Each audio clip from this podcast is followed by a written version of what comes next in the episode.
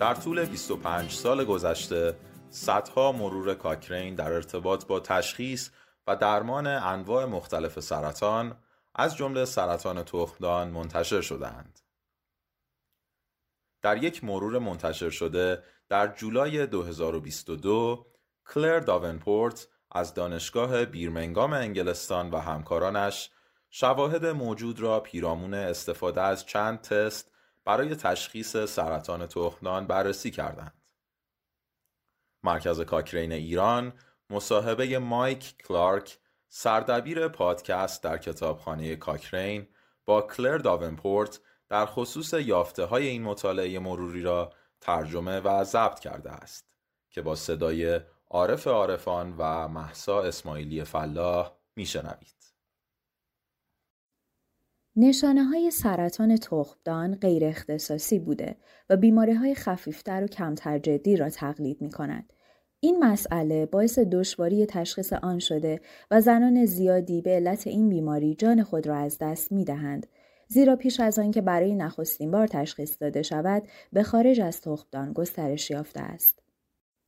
این مقوله به ویژه اهمیت صحیح و دقیق بودن تست ها را برجسته می کند. اگر یک تست نتواند سرطان تخمدان را تشخیص دهد که به عنوان منفی کاذب یا فاس نگتیو شناخته می شود و تشخیص بیماری به تأخیر افتد منجر به نیاز بیمار به انجام جراحی وسیعتر می شود و ممکن است شانس زنده ماندن زن را کاهش دهد. از سوی دیگر اگر یک تست تشخیص سرطان تخمدان را در شرایطی برای بیمار مطرح کند که این بیماری وجود ندارد یا به اصطلاح مثبت کاذب ممکن است منجر به استراب بیمار و انجام تست های بیشتر و انجام جراحی غیر ضروری شود. بنابراین برای اجتناب از رخداد این خطاها ممکن است ترکیبی از تست ها استفاده شوند در این مطالعه با مقایسه صحت یا اکوریسی چهار ترکیب مختلف از تست ها این موضوع را بررسی کرده و به این نتیجه رسیدیم که تفاوت‌های مهمی بین آنها وجود دارد.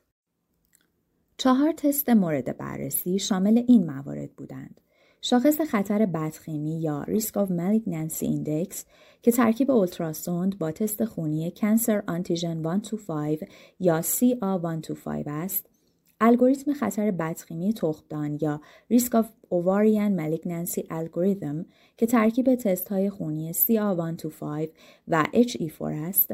مدل رگرسیون لاجستیک آیوتا 2 یا LR2 که از اولتراسوند استفاده می کند و ارزیابی نوپلازی های مختلف در مدل آدنکسا یا آدنکس که ترکیبی از تست خونی CR125 و اولتراسوند است. تعداد 59 مطالعه را با مجموع بیش از 32 هزار زن وارد این مرور کردیم که حدود 9500 نفر تشخیص نهایی سرطان تخمدان را دریافت کردند. یکی از یافته های کلیدی ما آن بود که بر اساس اینکه زنان قبل از یائسگی بودند یا پس از آن تعداد خطاهای مثبت کاذب و منفی کاذب در یک تست به طور قابل توجهی متغیر بود این مسئله باعث می شود جدا کردن آنها در نتایج مهم باشد. ما متوجه شدیم که از میان چهار تست مورد بررسی شاخص خطر بدخیمی یا RMI منجر به بیشترین تعداد سرطانهای تخمدان تشخیص داده نشده در زنان قبل و پس از یائسگی می شود. برای نمونه در یک گروه متشکل از 100 زن مبتلا به سرطان تخمدان پیش از یائسگی RMI تشخیص 21 مورد سرطان را از دست می دهد در حالی که الگوریتم خطر بدخیمی تخمدان یا روما 18 مورد مدل رگرسیون لاجستیک LR2 11 مورد و آدنکس 6 مورد را از دست خواهند داد. در زن مبتلا به سرطان دختان پس از یائسگی RMI تشخیص 15 مورد سرطان، LR2 یا روما 9 مورد و آدنکس 7 مورد را از دست می دهند.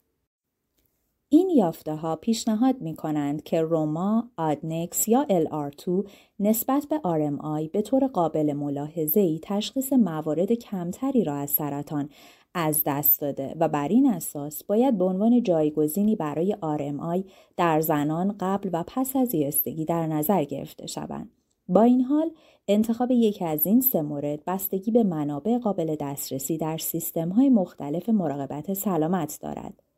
برای مثال آدنکس و الارتو نیازمند مهارت‌های افراد انجام دهنده سونوگرافی هستند در حالی که روما فقط به انجام تست خون نیاز دارد.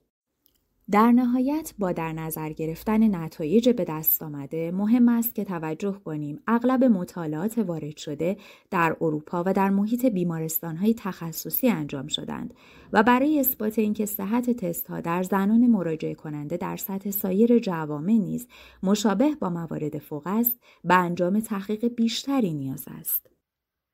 اگر مایل هستید درباره این تست ها و مطالعاتی که آنها را ارزیابی کردند بیشتر بدانید و در صورت انجام مطالعات بیشتر به روزرسانی این مرور را دنبال کنید می توانید نسخه کامل آن را در cochranelibrary.com با یک جستجوی ساده برای تست های سرطان تخمدان به زبان فارسی یا Tests for Ovarian Cancer به زبان انگلیسی بیابید.